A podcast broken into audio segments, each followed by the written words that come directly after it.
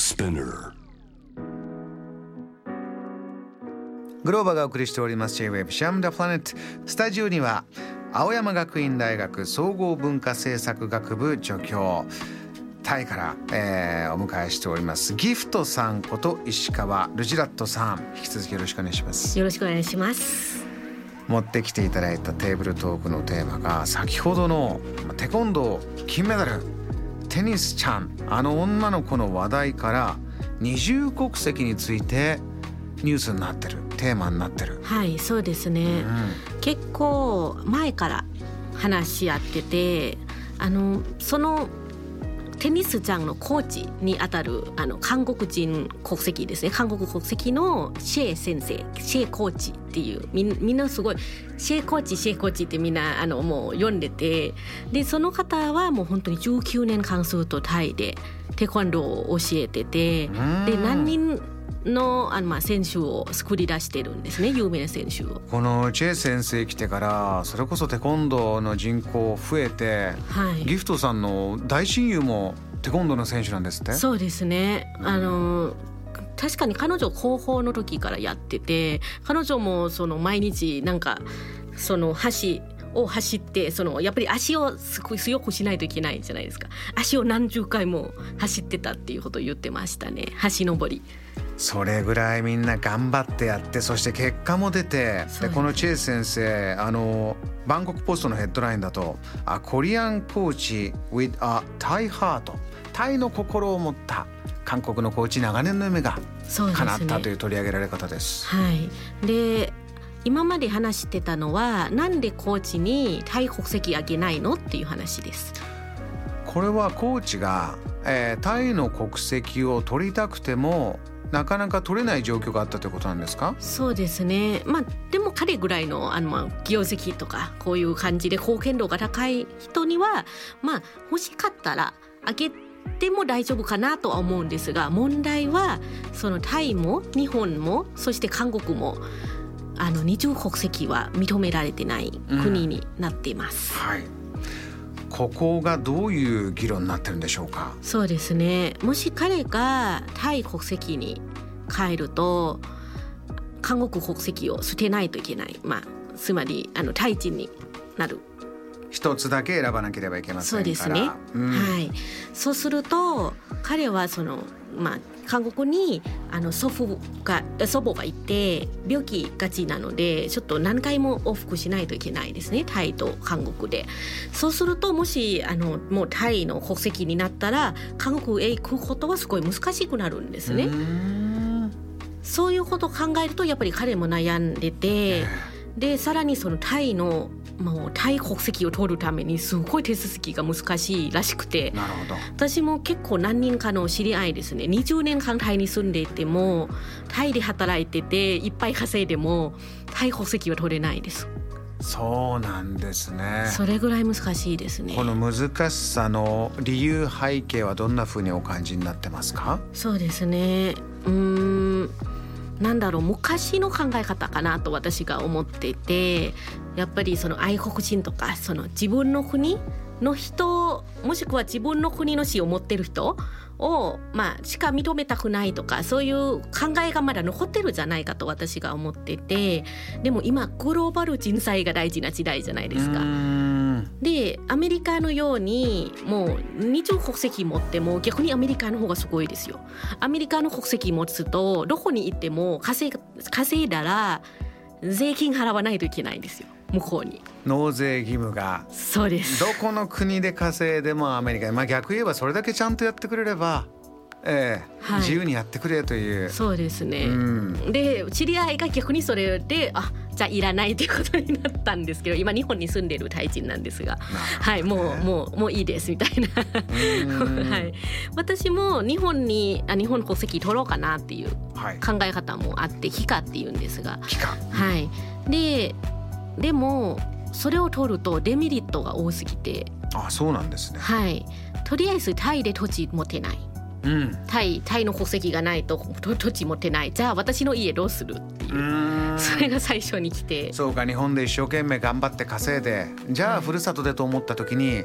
できないことがたくさん出てきてしまうんだ。そうですね。ん。そして長く住めないですタイ。日本より厳しいです。そう外国人に対して。うん住めるんですけど手続きが面倒くさいってすいません言っちゃうんですが。ええすごい複雑で例えば90日間ごとにあの報告しないといけないみたいなそういうもうですね これあのまあアメリカは本当新しい国でまた全然世界の中でも非常に特別な、えーケースかもしれませんしこういう厳しくすることである程度の秩序を維持したり、えー外国の中でまあ小さい国で、えーそんなに強力な、えー軍事力を持ってなくても、えー世界に合していこうという時にこういうルールで一つ壁を作るというのも工夫は工夫なんですがじゃあ今回この韓国のコーチがいて金メダルを取ったタイの選手がいてはい。コーチは外国の方、はい。でも選手はその国の国籍じゃないといけないからこの例えばこういう大会でか活躍しやすい国の国籍を取ったりとかそういうのってね東京オリンピックに限らずですけれども今までありましたよね。世界中でこうそうですねこの大会で金メダルを取るためにはちょっとこっちの国のだ代表になろうかとか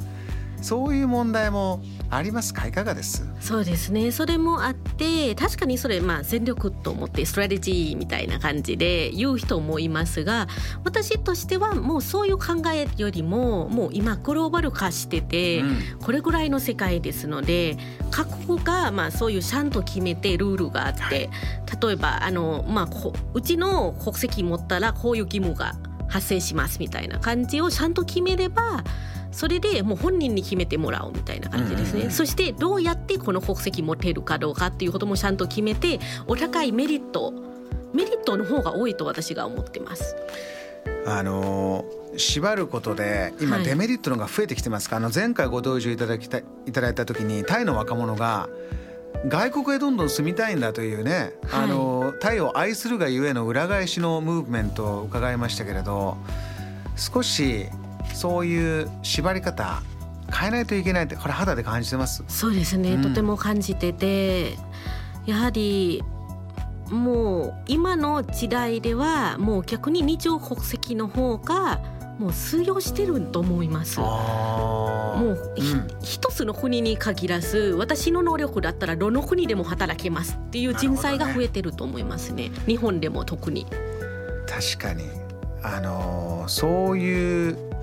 今特にコロナを受けてじゃあリモートが当たり前になってどこ住んでも大丈夫ということになればはい。全く新しい働き方才能の生かし方そうです、ね、やりたいアイデアいくいくつも出てきそうですよね。はい。私の知り合いでデザイナーの方なんですね、うん。そうするとあのタイ人の子なんですがあの面白いことに日本に住んでた時には日本の仕事もやってオーストラリアの仕事もやってタイの仕事もやってます。今ちょっと旦那と一緒にスウェーデンに移住しましてもうスウェーデンでスウェーデンの会社で勤めてて日本の会社の仕事ももらってオーストラリアの仕事ももらってみたいな。はあ。こういうもうめっちゃ国際化してないと私が聞いててそうですねみたいなっていう。そういう人が、はい。えーいろんな国で活躍するようになると今例えば舞台になったいろいろな国がそれぞれにプラスがあった方がいいじゃないかと。この国でしかダメだよとなった時にじゃあ5つの国で活躍できる人が4つの国でいなくなることが果たして世界にとってプラスなのかどうか。そうですね。やっぱりもう世界もう地球レベルで見ましょうよ皆さんみたいな感じですね。Jam, the planet. J-WAVE JAM The Planet 今夜のスタジオには青山学院大学総合文化政策学部助教ギフトさんこと石川ロジラットさんを迎えして、えーギフトさんのふるさとタイでも今この話題になっている二重国籍、まあ、二重国籍というか国籍をどうするかという、えー問題、えータイで言えば結構ハードルが高いんだけれども今回の金メダルに大きく貢献した韓国の韓国人のテコンドーのコーチがどうこの国籍を考えるのかというところが議論になってるということですよね。そうですね。うんたくさん来てる中でですねいろいろな身近な感じ方があるんですがこれはツイッターリサ本田さんですありがとうございます、えーハーフの子供がいる身としては身近なトピックですうちの子は日本に住んで日本語しか話せないんですが、えーお母さん義理の母のお母さんにとっては孫には自分の国の国籍を取ってもらいたいようで口論になりかけたことがありました。2つの国籍が二重国籍が認められたらいいのになぁと思っている人の一人です。もうご自身の家族の問題として。そうですね。うん。これ結構よく議論になる話題ですね。うん。知り合いもハーフの人多くて二十歳まではだいたい2つ持っても大丈夫なんですよ実はだからパスポート2つ持ってて。うん。でも二十歳になったら選ばないといけないっていうことになってどっちを選ぶかっていうことなんですね。でもちろんみんなあの、まあ、生まれ育ちの国を選びたいっていう気持ちで山々なんですが、まあ、祖父母とかなんでうちの国選ばないだろうみたいなとかですね、そういう口論にはちょっとまあなりかねないというかなることが多いですね。そうすると、まあ、さっき言ってたようにもう二重国籍が認められれば、まあ、こういう子たちにも、まあ、そういう両方の国の、まあ、関係というか 関係性も保てながらもうこれからも両方持っていくみたいなそういうことも、まあ、可能になるんじゃないかと思ってますね可能性としては。それこそ可能性としてまた新しい考え方新しい制度があってもいいんじゃないかというメッセージも来ましたラジオネームマサ9093さんありがとうございます、えーグローバーさんギフトさんこんばんは。お話を伺っていると国籍という考え方の問題なんでしょうね。多分国籍が欲しいわけではなくその国で暮らすことを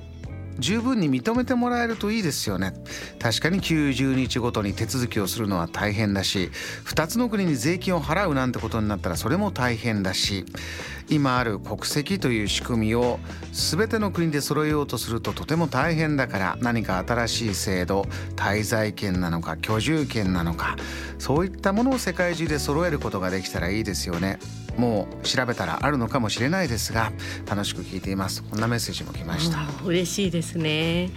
はい、確かに新しい制度が、まあ、さっきおっしゃったようにそういう、まあ、滞在権とかですねいろいろのこともあったりしてそういう、まあ、例えば日本正直日本で永住権取ったらそんなに変わらないですよ帰化してもしなくても。うんまあ、選挙権ないないだけですのでと日本のパスポートがないだけですのでそれ以外の暮らしを全くもう支障がないですから私はまあまあその永住権のことを選ぶと思っていてでも確かにもし二重国籍が認められるんだったらあのそのまあ自分もそれぐらい日本のことを愛してるっていうことがありますので確かにもまあその日本人の皆さんどう思うかはちょっと私も恐れ入りますがでも自分にとってもその15年間昨日で15年間になりました。ああそうですか、はい、ちなみに。節目なんだ、はい節目なんですよ。ありがとうございますええ。ギフトさん。それぐらいもう日本のことも好きでもう一つ、まあ、第二の国境みたいな感じになってるからそうですね。それも持ちたいなみたいな。でも対応するっていうこともできないしみたいな。そういうそうですね。あうん。のちょっと愛が多いかなみたいな。いやーこれ共感する方多いと思いますよ。あのー J 部ですとこう旅をテーマにやるとそれこそ第二のふるさとっていう言葉結構来るんですよエピソードの中でそうなねんですか。でそういう気持ちを持つ時にどういう仕組みがいいのかこれいろいろあると思いますよね。あのここでリンクしてるのがどうしてもこのじゃあ選挙の話とやっぱりあの安全保障を組み合わせてこんなのは来るんですよね。ラジオネーム太蔵さんありがとうございます。この方はね先生やってるという方で、えー外国籍の子が多い地域で小学校の教員をしています。先日選挙についての授業をやった際に中国籍の子供から「俺も大人になったら選挙行けるのかな?」と質問をされて答えに窮してしまいました。今の憲法では日本国籍の人しか選挙には行けないことを正直に伝えましたが俺日本に住んでるのにそんなのおかしいよと言われてしまいました、えーお前が偉くなって日本の法律変えてくれよと伝えるのが精一杯でした。日本で生まれ育って、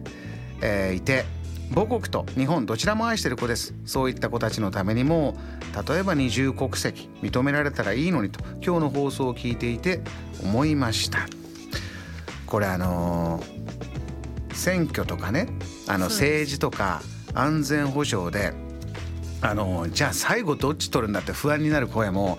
気持ちとして分かりつつこういうのを読むとじゃあ、えー、これ理想論かもしれないですよ。でもじゃあ例えば日本と中国どっちにもね愛があるどちらの国籍持ってる子が中国の選挙で、えー、日本ととっても仲良くしてくれそうなことを一生懸命言ってる人に一票入れて日本では中国としっかり仲良くして橋渡ししようとしてくれてる人に一票入れて、はい、それでなんかお互いの橋渡しをやる人がどんどん増えていくっていうのはこれは理想論ですかね。理想論かもしれないですね。でも理想だからこそ語ってそしてまあ叶えたいっていうことも大事だと思いますよ。それこそギフトさんも学校の先生です。えー、ぜひ最後ジャンプザプラネットリスナーにメッセージお願いします。そうですね。まあ皆さんちょっと今日あのちょっと話題がすごい センシティブとかデリケートなところなので結構いろいろな意見を伺いまして、まあこれからですねやっぱりあの日本もまあタイもこれからいろいろ考えないといけないと思うんですよこういう話題に対して。ですのでこれからもいろいろ考えていきましょうっていうことだと思います。今日で多分答えは出ないと思いますよ。でも今の気持ちを忘れないでいつかまあ、もしかして皆さんが、まあ、選挙のことなのかそれとももう偉くなってですね政治家になって自分があのこういうことをそういうポリシーを考えた時に、まあ、こうした方がいいじゃないかっていう提案が今回の今日のリセンまあこれを聞いて、まあ、それが元になったらちょっとちっちゃ船ですね 元になったら嬉しいなと思ってます。またぜひスタジオにお越しいただきたいと思います。お迎えしたゲスト青山学院大学総合文化政策学部助教ギフトさんこと石川ロジラットさんでした。JAM The Planet